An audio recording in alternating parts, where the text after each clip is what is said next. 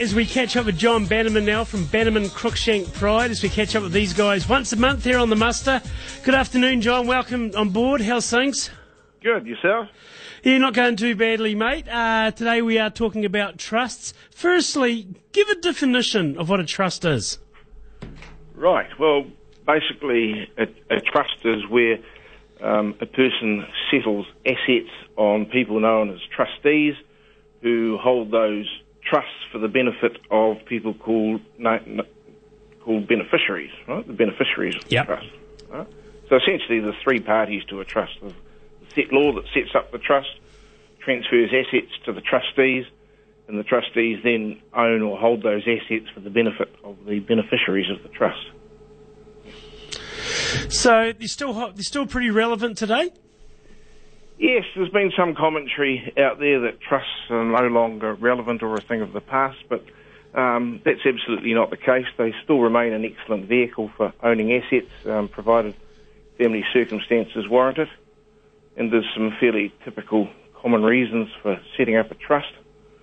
Um, if you want to talk about them briefly, um, asset protection is probably one of the more common ones. Uh, protection, putting assets in a trust to protect the family assets from being put at risk due to debts or liabilities in the future. And also, it's quite common to use a trust to provide protection from um, a relationship property claim in the event of a relationship breakup. So that's the asset protection um, perspective. And then from a succession perspective, trusts are also um, um, very effective because of their flexibility. They provide a good vehicle to help set up distribution of assets to younger family members in the future. And also, they're a, a good way of protecting inheritances for um, your children uh, after your death. So, yeah, so basically, asset protection and um, succession planning, um, trusts are still um, an excellent vehicle for those. So, alternatives to trusts, um, likes of a limited liability company. Uh, do many people go for that option these days? And if they do, what would be the reason for it? Well, a limited, well, whether you have a trust or um, a company, sometimes can come down to the, the, the, the, tax efficiencies, the tax effectiveness of either vehicle, but um, obviously you've still got, um, if you've got a company, um, you've got limited liability from creditors and so on, but you've still got the the you've still got the shareholders who are the underlying right owners of the company. Yes. So, um, in terms of asset protection, you might you, you, you might have a company as your operating or trading vehicle, but you might still have the shares in that company right, held by a trust to provide asset protection for the reasons I just alluded to. Yeah. Do you have to register a trust? Uh, no, you don't have to register a trust. It's not like a company, but obviously you have to um, if it's if it's an in, well if it owns property, um, um, even even if it's not earning income now, it has to have an IRD um, number to either buy if it's just owning a house property, for example, under the new tax rules, it has to have an IRD number whether it's if it owns property. Um, and then obviously if it's earning income, as a lot of trusts will be, then it needs to um, be registered with the registered with the IRD, IRD and file tax returns and possibly GST returns um, like any other trading entity. What's the what are the disadvantages with having a trust? Okay, like everything these days, um, um compliance. Obviously the um, we had the new Trust Trust Act 2019, which has probably stepped up the, the compliance obligations, and by all accounts, there's going to be a lot more um, reporting and disclosing disclosure requirements for trusts uh, looming in the future.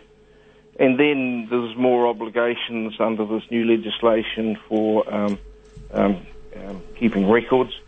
I guess one of the big things under this new legislation, the new Trust Act that came in in 2019, was um, was the requirement for transparency. Um, um, a lot there'll be a lot of settlors of trusts that are not particularly comfortable with having to disclose information about the trust um, to all the beneficiaries of the trust when they're used to um, keeping their um, their affairs and the trust activity private. Um, then I guess another disadvantage is the perceived loss of control from divesting ownership of assets to the trustees. And like anything, trusts trusts are not free, so there's obviously the, the cost of setup. So that can that'll what that involves will depend on the initial structure and what assets are being um, transferred into the trust, and then obviously um, a trust as a, is a tax entity, so there's ongoing another another tax return that has to be filed in most cases, and ongoing administration costs, which, um, to be fair, are probably like to, likely to increase given the um, increased um, obligations and duties of trustees under this new Trust Act that came in in 2021. You talk about the transparency. Um, is that generally just for tax purposes with the trust? No, no. The transparency is an obligation on trustees under this new Trust Act to provide beneficiaries of the trust with information about the trust.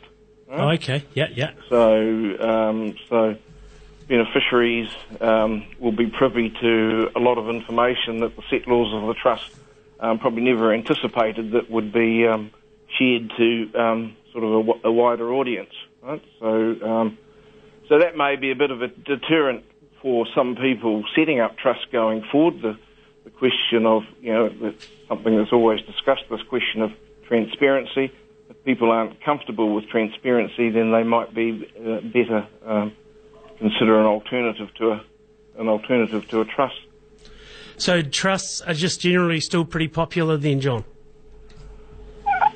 Um, yes, well, a lot of trusts um, that were set up years ago have been are being reviewed or should be reviewed in light of this new legislation that came in effect in 2021. So, to be fair, some of the original reasons for setting up a trust probably not, uh, in some cases no longer exist.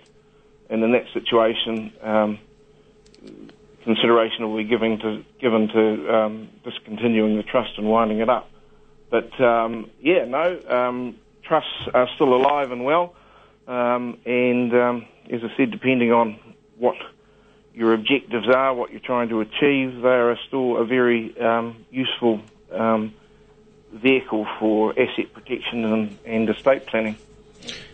Hey, John Bannerman from Bannerman Cruickshank Pryde right here in Gore. Thanks very much for your time on this afternoon on the muster. You're very welcome.